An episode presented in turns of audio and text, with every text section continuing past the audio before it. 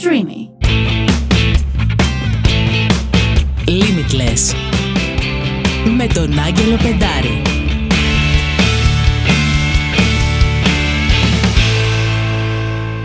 Καλώς ήρθατε σε άλλο ένα επεισόδιο του Limitless Podcast.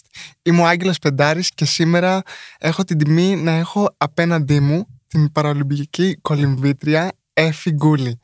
Εφη, σε ευχαριστώ πάρα πολύ που είσαι εδώ μαζί μας σήμερα. Είναι μεγάλη μου τιμή και είμαι σίγουρος ότι θα κάνουμε μια πάρα πολύ ωραία συζήτηση. Τέλεια. Ευχαριστώ πάρα πολύ για την πρόσκληση καταρχάς. Ε, είσαι υπέροχος. Μιλήσαμε και στο τηλέφωνο την προηγούμενη μέρα. Είμαι έτοιμη να κάνουμε μια όμορφη συζήτηση. Λοιπόν, λέω να ξεκινήσουμε από τα βασικά. Θέλω να μου πεις λίγο πώς ήταν η αρχή σου με το κολύμπι, τι, τι σε τράβηξε στην αρχή; Να πω την αλήθεια, έχω ξεκινήσει την κολύμβηση από πολύ μικρή ηλικία. Ήμουνα τριών-τεσσάρων ε, χρονών. Δεν ήταν δικιά μου επιλογή σε καμία περίπτωση σε τέτοια ηλικία. Ήταν επιλογή των γονιών μου, διότι υπάρχει μια αναπηρία. Ε, μου λείπει το χέρι μου από τον αγκώνα και κάτω. Είναι εκγενετής βέβαια. Τη λήχτηκε ο εμφάλιος λόρος και μου έκοψε το υπόλοιπο μέλος, οπότε νομίζω λέγεται και φωκομέλη η συγκεκριμένη Όταν λοιπόν η μητέρα μου αποφάσισε να με κάνει ενεργό μέλος σε αυτή την κοινωνία και με πήγε σε ένα ορθοπαιδικό για να μάθει το πώς θα διαχειριστεί την αναπηρία μου σε θέμα σωματικής υγείας. Ε, τη είπε ορθοπαιδικός το καλύτερο που έχει να κάνει να με κάνει να μπω στον αθλητισμό. Ε, επιλέξαμε την κολύμβηση γιατί είναι κάτι που δουλεύει όλο το σώμα, εισάξια και θεωρήσαμε ότι δεν θα τροφήσει και το χέρι μου ούτε θα, η μία μου πλευρά θα είναι ατροφική και η άλλη θα είναι πιο δυνατή.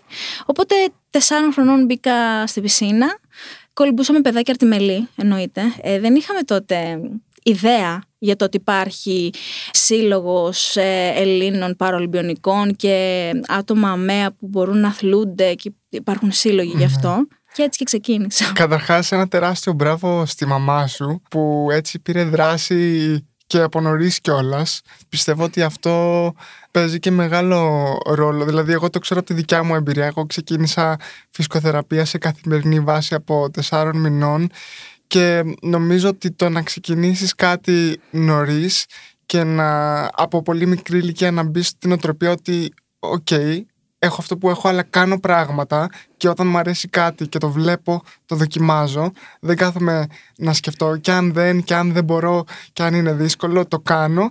Ε, είναι ένα πολύ μεγάλο δώρο από τη, από τη μαμά και από την οικογένεια. Εννοείται. Ξέρεις ποιο είναι το μεγαλύτερο δώρο. Ότι δεν αισθάνθηκα ούτε μια στιγμή ότι είχα κάτι διαφορετικό. Δηλαδή, ε, μπορεί στην οπτική να πηγαίνω στον καθρέφτη μου και να βλέπω ότι μου λείπει όντως το άκρο. Αλλά εδώ που μιλάμε, που κινούμε, την καθημερινότητά μου, δεν είχα ούτε μία υπόνοια ότι υπάρχει κάτι που ναι. λείπει. Τα έκανα όλα πάρα πολύ φυσιολογικά και φυσικά και δεν με είχε βάλει σε τίποτα φρένο. Με άφηνε να τα κάνω μόνη μου όπως μου βγούνε. Ναι. Και επειδή τα έκανες όλα τόσο φυσικά, όταν μετά λοιπόν έβλεπες τον καθρέφτη, σου φαινόταν κάπως παράξενο ή δεν το περίμενες. Και να πω λίγο το λόγο γιατί ρωτάω αυτή την ερώτηση. Ε, πάλι θα πω κάτι σε σχέση με τη δικιά μου εμπειρία. Ναι.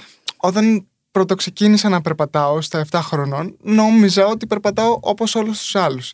Και κάθε φορά που έβλεπα τον εαυτό μου σε μια τζαμαρία ή σε ένα καθρέφτη, το πόσο παραπάνω κίνηση και πόσο διαφορετικό ήταν, ήταν λίγο σοκαριστικό για μένα, επειδή δεν μπορούσα να το δω απ' έξω και ο καθρέφτης ήταν η μόνη φορά που το έβλεπα. Εσύ είχες ζήσει κάτι τέτοιο; Εννοείται, εννοείται. Εγώ γενικά, να ξέρεις, η μητέρα μου έχει έναν καθρέφτη ολόσωμο ε, στην τουλάπα της. Ε, Συνήθως, όταν ήμουν μικρή, συνήθιζα να τον ανοίγω. Mm. Πέρναγα από μπροστά περπατώντας και έριχνα ματιές και έλεγα ναι εντάξει χτυπάει άσχημα στον κόσμο όντως. γιατί σαν παιδάκι και στο σχολείο δεν βίωσα bullying να σου πω την αλήθεια wow. το παράπονο μου ήταν που κάθε φορά σε, σε συνεντεύξεις ε, όταν ε, είναι και σε τηλεόραση συνήθως, προσπαθούν να μου βγάλουν αυτό τη λύπη, προσπαθούν να βγάλουν προς τον κόσμο ότι έχω φάει bullying και προσπαθώ να εξηγήσω κάθε φορά το αυτονόητο ότι το bullying είναι εκφοβισμός. Εμένα δεν με εκφοβήσει ποτέ κανείς. Εγώ είχα να κάνω με 100.000 αθώα βλέμματα, γιατί ήμασταν και παιδιά, που δεν είχαν ξαναδεί ποτέ κάτι τέτοιο, να λείπει ένα άκρο. Δηλαδή, ένα παιδάκι στο καρότσι φαντάζει πιο φυσιολογικό από μένα που μου λείπει το χέρι μου. Ε, οπότε, ναι, ήξερα κάθε φορά που κοιταζόμουν στον καθρέφτη ότι ναι, φαίνομαι εντελώς διαφορετική, φαίνεται πολύ άσχημο στο μάτι του αλουνού. Αλλά να σου πω κάτι, δεν με πείραζε καθόλου. Γιατί με κάνει να αγαπάω τόσο πολύ τον εαυτό μου. Όχι να γίνω ψωνάρα, να τον έχω αποδεχτεί που εντάξει, ok, okay, τι έγινε. Αυτό ήταν κάτι σταδιακό ή ήταν κάτι που το κατάφερες σχετικά νωρίς; Όχι, ήταν κάτι που το κατάφερα αμέσως ε, και ξέρεις ποια είναι η διαφορά, ότι εγώ δεν το είχα ποτέ το χέρι μου. Οπότε δεν είχα δει, ούτε είχα φανταστεί τον εαυτό μου με χέρι. Οπότε αυτή η εικόνα ήταν πολύ ξένη σε μένα. Ναι. Δηλαδή δεν ήμουν από τα άτομα που είχα μεγαλώσει μέχρι τα 5-6 μου χρόνια με το χέρι μου και ξαφνικά έγινε ένα ατύχημα και το έχασα. Ναι, ναι, ναι. Κατάλαβα ακριβώς τι λες. Και πάλι πιστεύω ότι για κάποιους άλλους ανθρώπους ίσως να μην το καταφέρναν αυτό που έχεις καταφέρει τόσο εύκολα. Ε, εδώ πέρα υπάρχουν άνθρωποι που δεν έχουν καμία αναπηρία και δυσκολεύονται πολύ να αγαπήσουν τον, τον εαυτό τους. Και νομίζω ότι μόνο που σε κοιτάω, έχεις έτσι μια φωτεινότητα που μπορώ να καταλάβω ότι αυτό που μου λες είναι όντως έτσι. Δεν το λες απλά επειδή ακούγεται ωραίο και νομίζω ότι πολλοί άνθρωποι πω, μπορούν να το έχουν σαν παράδειγμα. Αν το πιστεύει ή το πιστεύετε όχι, εγώ όταν ήμουν μικρή, ειδικά στο δημοτικό, ήμουν πάρα πολύ παχουλοπεδάκι, γιατί ε, από πίσω μου δεν ήταν μόνο η μαμά και ο μπαμπάς που κάνανε μεγάλη δουλειά ε, ώστε να φαντάζομαι τον εαυτό μου άκρο φυσιολογικό, γιατί ήμουν φυσιολογική. Απλά το λέω για τον κόσμο τώρα που θεωρεί ότι δεν είμαι φυσιολογική. Γιατί ναι. είναι λογικό. Υπήρχαν οι παππούδες και οι που είναι, είμαι πολύ περήφανη, διότι ήταν σε η γενιά του ότι να σε κρύψει, να σε κάνει. Mm. Εμένα ποτέ με κρύψανε πραγματικά. Ήταν αυτοί που με βγάζανε βόλτες ε, στον κόσμο, δεν τραπήκανε ποτέ. Και η δουλειά έχει έρθει και από μεγαλύτερους ανθρώπους σε ηλικία που υποτίθεται ότι δεν υπάρχει το μορφωτικό επίπεδο να πεις ναι. ότι θα καταλάβουν. Είναι το τι θα πει ο κόσμος. Ναι, ναι, ναι, ναι. Και ήμουν, όπως είπα, μικρή, είχα κάτι χειρότερο για μένα από το να μου λείπει το χέρι μου. Ήμουν από χουλούλα. Ναι. Ναι, με τέζαν πάρα πολύ. Και στο σχολείο, δηλαδή, κάποιες φορές που μου βγάζαν πηματάκια, η έφη με το κουλό χεράκι που είναι σαν ελεφαντάκι, με ενοχλούσε πιο πολύ που με βάζανε στο ελεφαντάκι, παρά στο ότι είχα κουλό χεράκι. Ναι. Κατάλαβες. Ναι. Την πρώτη μέρα του σχολείου, ε, η μητέρα μου κατεβαίνοντας, γιατί με πήγαινε με τα πόδια, μου είχε, είχε γονατίσει μπροστά μου πριν βγούμε από την πόρτα και γύρισε και μου είπε: Αγάπη μου, σήμερα μπορεί να ακούσεις και τη λέξη κουλή. Δεν θέλω να σε πειράξει, δεν θέλω, είσαι φυσιολογικότατη. Όμως, εδώ που τα λέμε, σου λείπει το χεράκι σου. Δεν αλλάζει αυτό. Αλλά θα τα ακούσεις για να είσαι προετοιμασμένη το πώς θα αντιμετωπίσεις το κάθε παιδί. Που πραγματικά ε, μπορεί όλη μου την ημέρα να πάντα ερωτήσει την ίδια βασικά ερώτηση. Γιατί είναι το χεράκι σου, γιατί λείπει το ναι. χεράκι σου, που είναι. Και κάτι τέτοιο. Ναι, ναι, ναι. Τα πάντα όμω. Ε, καλά, ε, τη μαμά την έχω αγαπήσει. Εγώ αυτό θα πω. Πάμε να επιστρέψουμε λίγο προς το κολύμπι, αν και αυτά που ναι. λένε είναι πολύ ενδιαφέρον και πολύ σημαντικά και θα πούμε κι άλλα, αλλά θέλω να σε ρωτήσω, στην κολύμβηση συγκεκριμένα υπήρχε κάποια μία στιγμή που έφυγε από το χόμπι και λες ότι οκ, εγώ τώρα αυτό το κάνω σαν πρωταθλητισμό. Δηλαδή αυτό το κλικ πότε έγινε για σένα; Κοίτα, προχωρώντας ε, στα στάδια όταν ένα παιδί πηγαίνει κολυμβητήριο, ε, ξεκινάει πρώτα από τις μικρές ηλικίες, στις ακαδημίες, μετά πηγαίνει στην προαγωνιστική ομάδα και μετά μεγαλώνοντας 12 χρονών μπαίνει στην αγωνιστική ομάδα. Ναι. Όσο προχώραγα και πήγαινα με τα μεγαλύτερα τα παιδιά, εκεί άρχιζε η επίδοσή μου και έπεφτε. Δεν μπορούσα να προλάβω 100% τους χρόνους τους. Ήθελα μια διαχείριση διαφορετική. Έπρεπε να μου κάνουν σετ ε, που να, ήταν, να αντιστοιχούσαν σε διαφορετικούς που να μπορώ να υποστηρίξω. Οπότε όταν ήμουν 12, είχα αποφασίσει τότε να σταματήσω γιατί είχα κουραστεί πάρα πολύ, είχα τραυματιστεί. Εντάξει, δεν φταίγανε σε καμία περίπτωση προπονητές, αλλά πρέπει να ξέρεις να διαχειρίζεσαι ένα άτομο που μπορεί να είναι λίγο διαφορετικό. Γιατί εγώ όντως κολυμπάγαμε αρτιμελή. Οπότε εκείνη τη χρονιά που ήταν να σταματήσω, για καλή μου τύχη στους τελευταίους μου αγώνες, ε, με είδε προπονητής μου που είχε ασχοληθεί με άτομα με αναπηρία. Βασικά με είδε. Άκουσα το πλήθος να με χειροκροτάει όπως σε κάθε αγώνα για την προσπάθειά μου, γιατί έβγαινα πάντα τελευταία εννοείται. Ναι. Άλλο με χειροκροτάγανε, λες είχα κάνει παγκόσμιο ρεκόρ. Ναι. Και είχε γυρίσει η Φευγαλέ και είχε πει ρε παιδιά, τι έγινε, κανένα ρεκόρ, τι έγινε, γιατί χειροκροτάει ο κόσμος. Και γύρισε μια μαμά που με ήξερε και με έδειξε. Και εκεί έγινε το πρώτο βήμα να μιλήσει με τους γονείς μου. Και εκεί ξεκίνησα και είπαμε ότι θα πάμε με τα άτομα με αναπηρία για να είμαστε σάξι, να πέφτουμε με παιδιά που είναι ακροτηριασμένα. Ναι. Δεν είναι κακό εννοείται. Απλά θα μπορούσα να προχωρήσω και πιο καλά στην πορεία μου και να κάνω και μια πρόοδο καλύτερη. Και εκεί ξεκίνησες, ας πούμε, να κάνεις πιο μεγάλα όνειρα για την κολύμβηση και το τι μπορείς να καταφέρεις. Εκεί είχα μία συζήτηση που έπρεπε να πάρω μία απόφαση γιατί ο πρωταθλητισμός μπορεί να ακούγεται λίγο κακό σε κάποιους αλλά δεν είναι πάντα κακό. Εσύ επιλέγεις σε ποιο δρόμο θα πατήσεις τον πρωταθλητισμό. Ε, εγώ είχα να επιλέξω ανάμεσα σε θυσίες και ανάμεσα σε μια ζωή που θα είχε φίλε, καφέδες, ξενύχτια. Και επέλεξα τότε τον πρωταθλητισμό γιατί δεν ήξερα ότι θα πήγαινα να διεκδικήσω θέση τώρα στους Παρολυμπιακού. Δεν ήξερα ότι θα έβγαινα τρίτη σε παγκόσμιο, ούτε ότι θα είχα μετάλλια και πανελληνία ρεκόρ. Ε, απλά ήθελα, μα αγαπούσα το κολύμπι και από το να σταματήσω αυτό το πράγμα που αγαπούσα, επέλεξα την οδό του πρωταθλητισμού. Μου βγήκε πάρα πολύ, σε πάρα πολύ καλό από την πρώτη χρονιά κιόλας. Έχω χάσει από τα εφηβικά μου χρόνια, από τις σπουδές μου. Δηλαδή, έχω, δεν έχω κάνει τη ζωή που έχουν κάνει άλλοι. Σε ναι. καμία περίπτωση. Έχω χάσει ναι. και παρέ, επειδή εγώ την ώρα που πήραν καφέδες ή άλλοι, εγώ ήμουνα στην πισίνα. Πρωί, μεσημέρι, βράδυ. Ναι. Οπότε ήμουνα πάρα πολύ προγραμματισμένη από τα 12 ότι ξέρεις τι, έχω επιλέξει αυτό, θα κάνω αυτό. Με όποια θυσία. Υπάρχει μια πολύ ωραία έκφραση στα αγγλικά, αλλά θα προσπαθήσω να τη μεταφράσω και λέει υπάρχουν δύο ειδών ανθρώπων. Οι άνθρωποι που θυσιάζουν και καταφέρουν αυτά που θέλουν και οι άνθρωποι που μετανιώνουν. Επειδή δεν κάνανε τη θυσία ποτέ και εν τέλει φτάνουν σε ένα σημείο που πλέον είναι πολύ αργά. Και νομίζω είσαι ένα εξαιρετικό παράδειγμα ενός ανθρώπου που κάνει τις δύσκολες θυσίες αλλά αναμείβεται. Κοίτα, θα σου πω κάτι τώρα σε παρένθεση. Μπορεί ο προπονητής μου, συγγνώμη που θα τα ακούσει, αλλά υπάρχουν μερικές φορές που μπορεί να έχω κάνει και κοπάνα και να έχω πει τη δικαιολογία ότι ξέρεις δεν αισθάνομαι καλά, γιατί εκείνη την ημέρα μπορεί να ήμουν πολύ κουρασμένη, μπορεί ναι. να ήθελα να κάνω κάτι άλλο, να κοιμηθώ. Το πιστεύεις ότι μετά από μία ώρα με τρώνει τύψεις; Και δεν μπορώ να. Αυτό το βάρος που νιώθω μέσα μου που είπα ψέματα π.χ. για να χαθεί μια προπόνηση. Δηλαδή το κουβεντιάζω, το ξανακουβεντιάζω και λέω Απαπά, δεν θα το ξανακάνω αυτή με δεύτερη φορά. Ναι, Υπάρχουν το, περιπτώσεις. Το πιστεύω επειδή και εγώ έτσι είμαι και έχω περάσει παρόμοιες καταστάσεις που έτσι μου το θυμίζουν κάπως. Αλλά αυτά που έλεγες με πάνε πολύ ωραία στην επόμενη μου ερώτηση. Για κάποιον που μας ακούει και δεν ξέρει τι σημαίνει πρωταθλητισμός, δεν ξέρει πόσο θυσία απαιτείται και ίσως βλέπει ας πούμε μόνο τα μετάλλια, μόνο τις ωραίες στιγμές, μπορείς να περιγράψεις λίγο μια καθημερινότητα δικιά σου όταν έχεις έντονη προετοιμασία για να μπορούν να καταλάβουν αυτοί που μας ακούνε πόσο σκληρά δουλεύεις για αυτά που κάνεις και αυτά που καταφέρνεις. Mm. Καταρχάς, να ξεκινήσω από το γεγονός ότι έχω φτάσει να είμαι τώρα 27, δηλαδή τον Ιούλιο είμαι 27. Οπότε καταλαβαίνεις ότι είμαι πάρα πολλά χρόνια σε αυτό.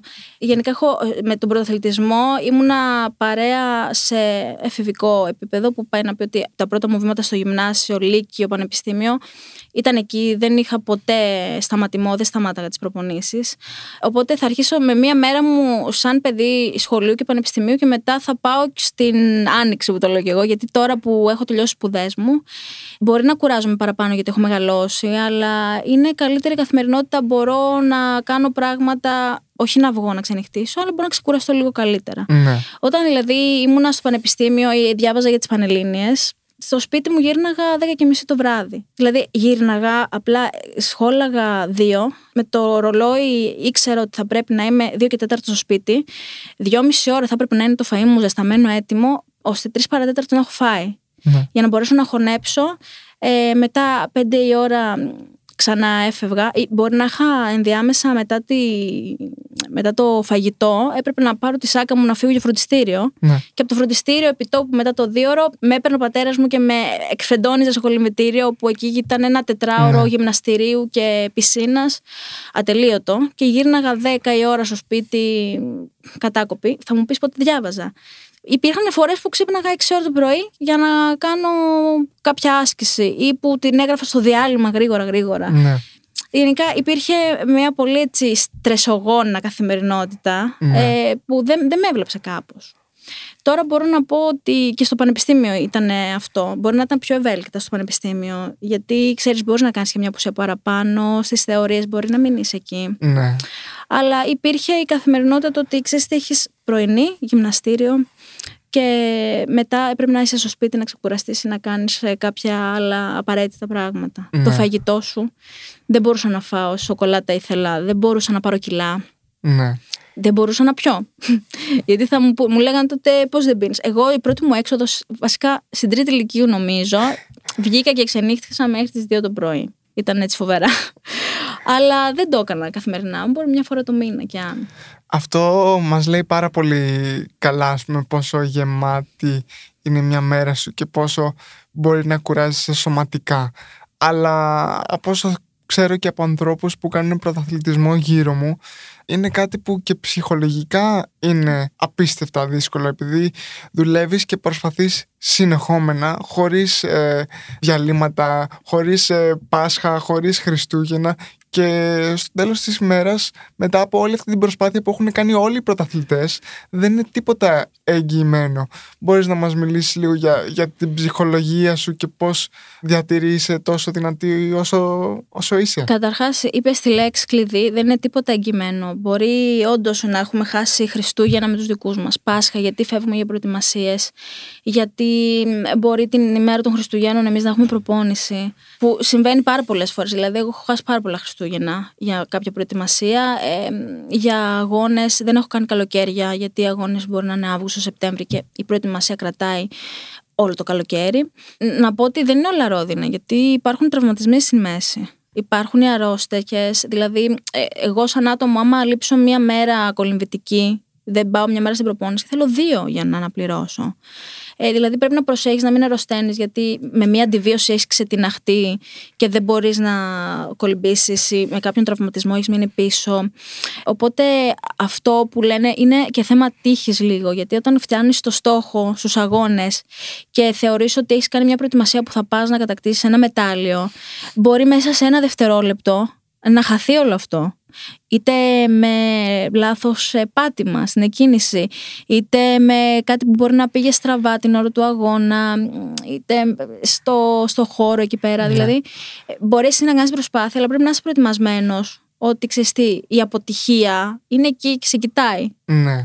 Και υπάρχει κάτι που κάνεις εσύ για τον εαυτό σου, όπως ας πούμε, δεν ξέρω, διαλογισμό, ψυχοθεραπεία, κάτι για να, για να διατηρήσεις και το ψυχικό κομμάτι; Θα σου πω κάτι που μπορεί να μην ακούγεται ωραίο στον κόσμο. Ε, γενικά είμαι ένα παιδί που στρεσάρομαι πάρα πολύ εύκολα. Πάρα πολύ και το έχω δουλέψει γενικά.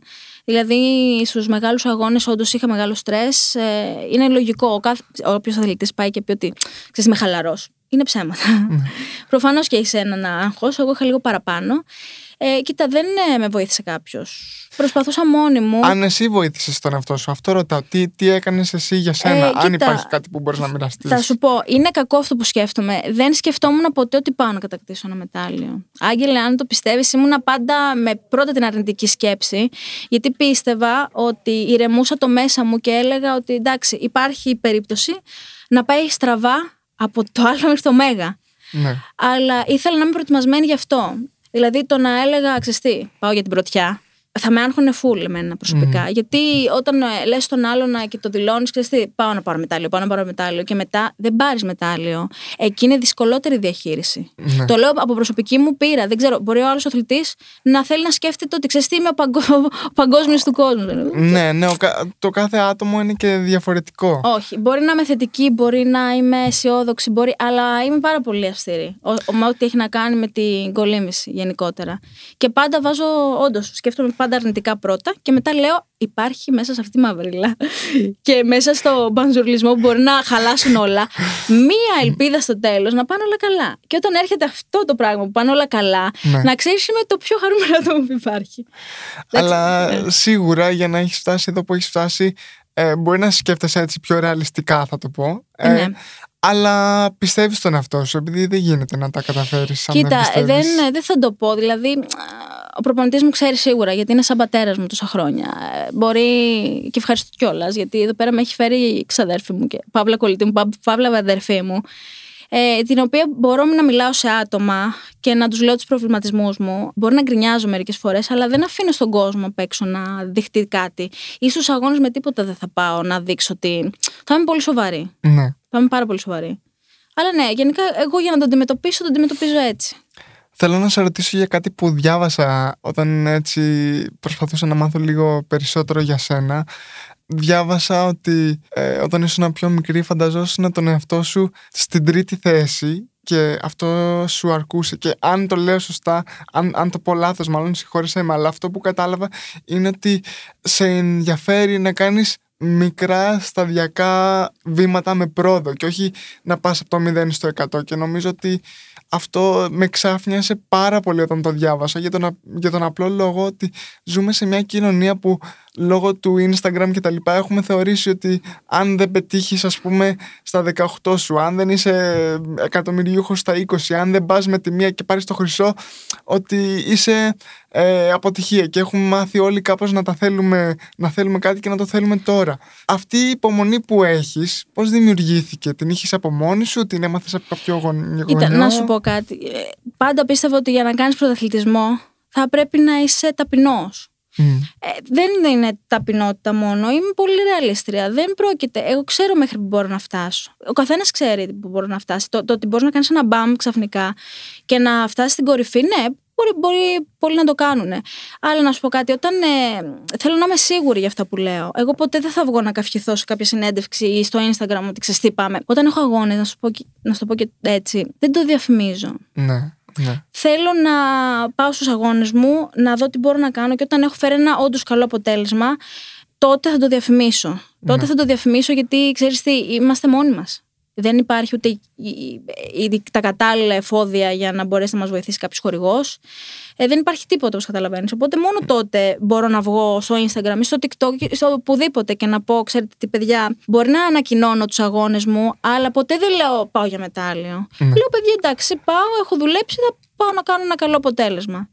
Ε, δε, είμαι πάρα πολύ ρεαλίστρια, δεν είμαι καθόλου ψώνιο, δεν θέλω καθόλου να φαντάζομαι ότι θα πάω για χρυσό.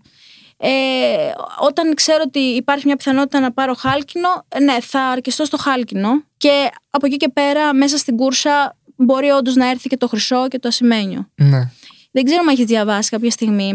Είχα πάντα όνειρο όταν ήμουν στου Αρτμελή, βέβαια. Δεν είχα πάει ακόμα στο επίπεδο πρωταθλητισμού, δεν είχα γνωρίσει τα άτομα με αναπηρία που θα μπορούσα να κάνω ένα 10 σκαλιά πιο πάνω, γιατί ήταν 10 σκαλιά πιο πάνω. Ναι. Ε, ήμουνα τώρα με μία συναθλήτριά μου και συζητάγαμε σε έναν αγώνα στην Πετρούπολη συγκεκριμένα. Ήμασταν 10, 11. Αλλάζαμε και λέγαμε τι ωραία θα ήταν να παίρναμε κι εμείς ένα μετάλλιο. Σου λέω, έχω- εγώ έβγαινα πάντα τελευταία. Και εκεί που το συζητάγαμε, ξαφνικά έρχεται ένας από τους έφορους των αγώνων και με ζήτησε ένα γραφείο. Ντίνο με πάω και κάθεται κάτω και μου λέει ε, ευθυμία μου, μου λέει θέλεις, μου λέει να κάνουμε κάτι σε αυτούς τους αγώνες. Λέω παρακαλώ πείτε μου. Μου λέει θέλουμε να σε επιβραβεύσουμε μου κάνει για την προσπάθειά σου. Και θέλω να διαλέξεις ποιο από τα τρία μετάλλια θέλεις να σου απονείμουμε. Εκεί τον κοίταξα λίγο α, με, με απορία και του λέω να σας κάνω μια ερώτηση. Του λέω, εγώ βγήκα 8η. Που 8η στη σειρά μου. Μπορεί να βγαίνα 300 στα άτομα. Ναι. Λέω, εγώ βγήκα 8η στη σειρά μου. Λέω, δεν είναι δίκαιο λέω, να μου δώσεις ένα μετάλλιο. Μου λέει, άστο το 8η, μου λέει, εγώ θέλω να σε επιβραβεύσω. Μου λέει, διάλεξε χρυσό, ασημένιο ή χάλκινο. Ωραία, του λέω το χάλκινο. Και με κοιτάει με μία πορεία και μου λέει, γιατί το χάλκινο; Ε, λέω, τι γιατί, τελευταία δεν βγήκα. Ε, το χάλκινο θα πάρω. Άμα έβγαινα, λέω, άλλη θέση, λέω, θα έπαιρνα ε, το χρυσό, ας πούμε. Μμ. Και μ, γενικά εγώ δεν το είχα καταλάβει, γιατί εγώ πάντα πήγαινα πολύ βατά, πολύ κα- πατάω στα πόδια μου. Ξέρω ότι είμαι αργή, ας πούμε. Ε, οπότε όταν ε, ήρθε η ώρα να, με, να μου δώσουν το μετάλλιο, πήγα, μου λέει ανέβα στο βάθρο και πήγα και ανέβηκα στο νούμερο 3. Ναι. Και ήρθε ο ίδιος, μου έδωσε το χέρι του και μου ανέβασε στο νούμερο 1. Και ντράπηκα γιατί μου δίνει το χρυσό και όλη η κερκίδα, ας πούμε, χειροκροτούσε. Ναι, νιώθεις υπερηφάνεια. Αλλά όταν πήγα σπίτι ήξερα ότι δεν ήταν το μετάλλιο μου αυτό. Αυτό ήταν μια επιβράβευση που απλά με είδανε να κολυμπάω με το ένα χέρι. Ναι. Γιατί είμαι πολύ ομή. Το ξέρω. Ναι. Ο κόσμος λέει Α, το κορίτσι που κολυμπάει με το ένα χέρι, οπότε καλά κάνουν και το επιβραβεύσανε. Ναι. Όμως μετά από αυτό το συμβάν, δεν ξανακολυμπήσα σε αγώνες. Ε, μετά ήρθε ο πρωταθλητισμός, καλή ώρα. Ναι. Την πρώτη χρονιά κατάφερα και έπιασα ώρα πανευρωπαϊκού πρωταθλήματος. Σε ένα αγώνισμα κιόλας που δεν, δεν ήξερα να κολυμπάω στα 100 μέτρα πρόστιο. Ναι. Έμαθα να κολυμπάω πρόστιο κιόλας, δεν ήξερα. ε, οπότε η πρώτη μου αγώνα στη Θεσσαλονίκη που φέραν πέντε χρυσά. Εκεί ναι, αισθάνθηκα πάρα πολύ περήφανη. Ναι. Γιατί ήξερα ότι εγώ πήγα και βγήκα πρώτη. Ναι. Δεν μου τα χάρισε κανείς απλά επειδή μου λείπει το χέρι μου. Ναι. Ε, Οπότε έτσι πορεύομαι. Δεν μ' αρέσουν ε, να, οι φανφάρες και να λέω ότι η Εφη θα βγει χρυσή και η Εφη θα βγει πέμπτη. ας πούμε. ναι. Και τώρα που έχεις καταφέρει τόσα πολλά πράγματα, έχεις πάρει μετάλλια, διακρίσεις, αν μπορούσες ας πούμε ο 12χρονός σου αυτός που κάνει κολύμβηση και είναι στην αρχή να σε κοιτάξει και να δει τώρα τι πιστεύεις ότι, ότι θα έλεγε. Κοίτα, να σου πω, εγώ θα είχα μείνει με το στόμα ανοιχτό. Εγώ δεν το περίμενα όλο αυτό. Πραγματικά, εγώ είχα πάει ένα αθώο χοντρούλικο κοριτσάκι. Ξέρεις, έχει σημασία αυτό, γιατί σε όλη τη ζωή μου πιο πολύ με πείραζε που είχα πάρει τα κιλά. Mm. Παρά ότι όντως δεν είχα το χέρι μου. Και δεν πίστευα ποτέ ότι θα αρχίσω στα 12 μου, ας πούμε, παχουλούλα, θα φτάσω να, να είμαι στέκα, να κάνω πανελλήνια ρεκόρ και μετά αργότερα να παίρνω και μετάλλιο σε πανευρωπαϊκό και παγκόσμιο επίπεδο. Δεν τα πίστευα ποτέ. Βέβαια, να σου πω την αλήθεια ότι ποτέ δεν είναι αρκετό.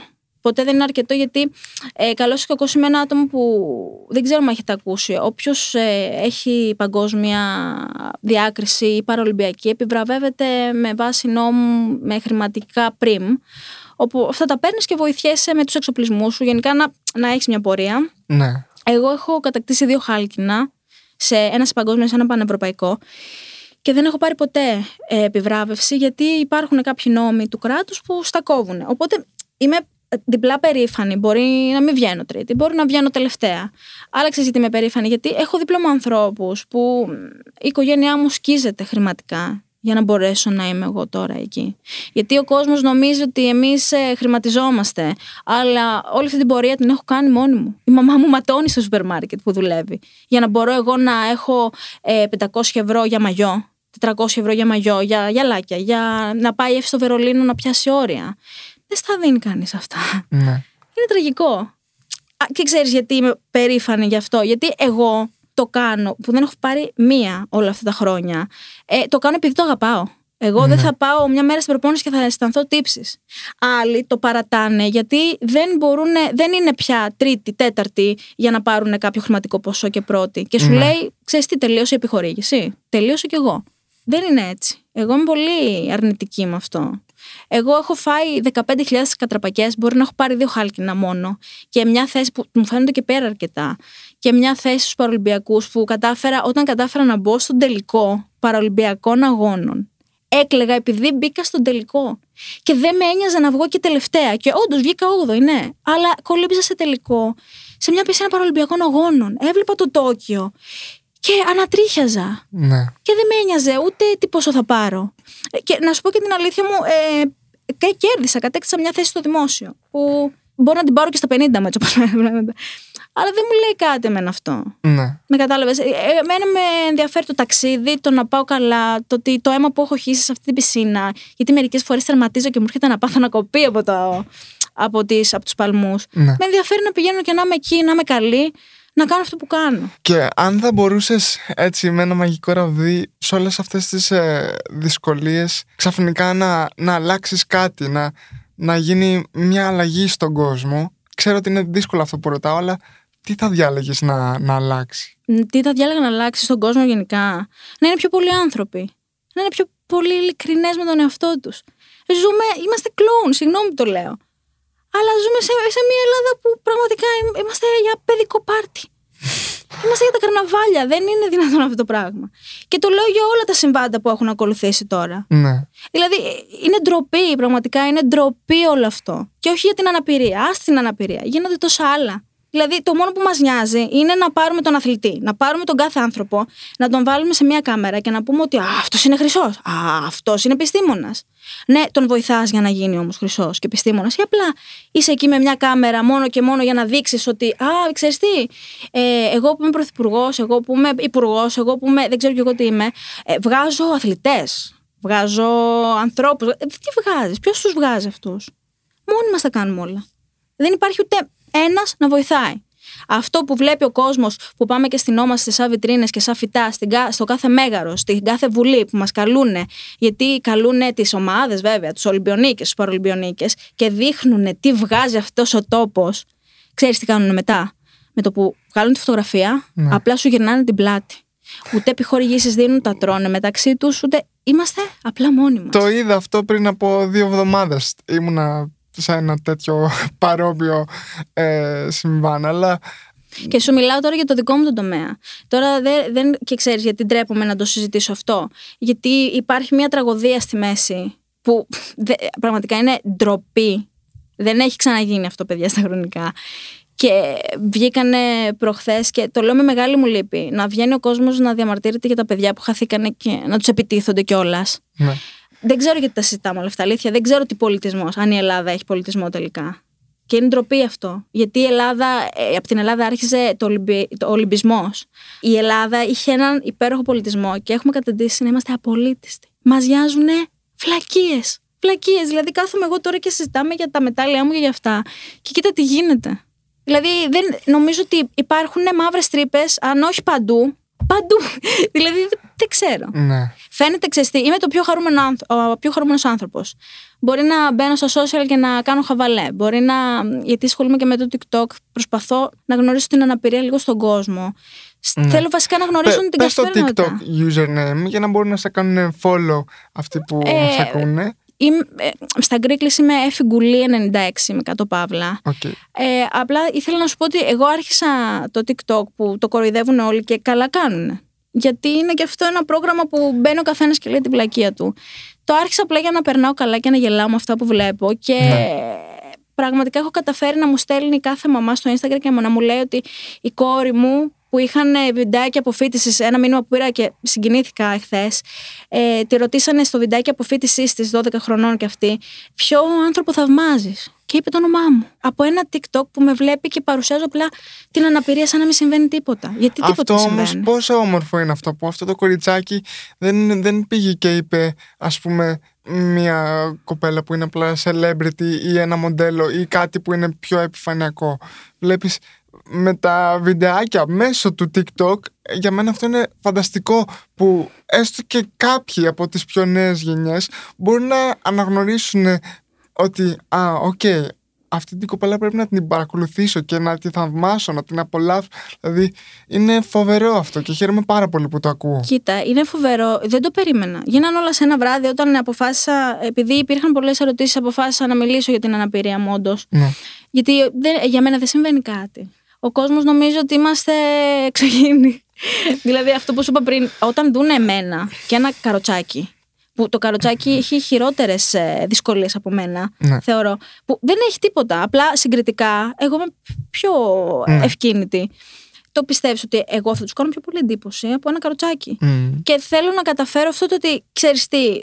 Μου λένε πώς ανοίγεις π.χ. τα πατατάκια, πώς ανοίγεις το ένα. Ναι, θα στο κάνω σε βίντεο. Γιατί πρέπει να καταλάβεις ότι είναι τόσο απλό. Όπως θα ανοίξεις με τα δύο σου χέρια, έτσι μπορώ να το ανοίξω και εγώ με το 1,5. Ναι. Ήθελα να δείξω ότι είναι απλά τα πράγματα. Και όταν θέλεις, θα κάνεις ακόμα πιο απλά. Και δεν χρειάζεται να κλείνεσαι σε ένα δωμάτιο και να κλαις τη μοίρα σου. Κοίτα τι γίνεται. Ναι. Γι' αυτό και όταν μου, λέγανε, με- μου λένε τα μικρά παιδάκια γιατί πηγαίνω και στο σχολείο, Α, είσαι διάσημη. Όχι, δεν θέλω να είμαι διάσημη. Θέλω απλά να είμαι έφη που μπορεί να με δει κάποιος στο κολυμβητήριο ή στο δρόμο και να έρθει και να με χαιρετήσει χωρίς να ντρέπεται, λες και είμαι. Ο Γιωργούλης που λέει ο λόγος.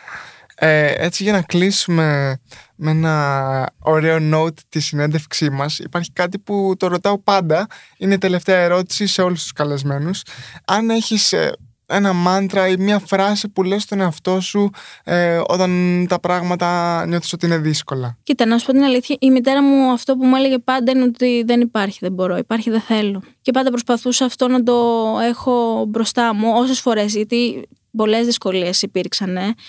Και θα τελειώσω με το εξής, ότι υπήρξε κάποια στιγμή που μου κάνανε ένα ψυχολογικό τεστ μέσα στην τάξη, αλλά για πλάκα.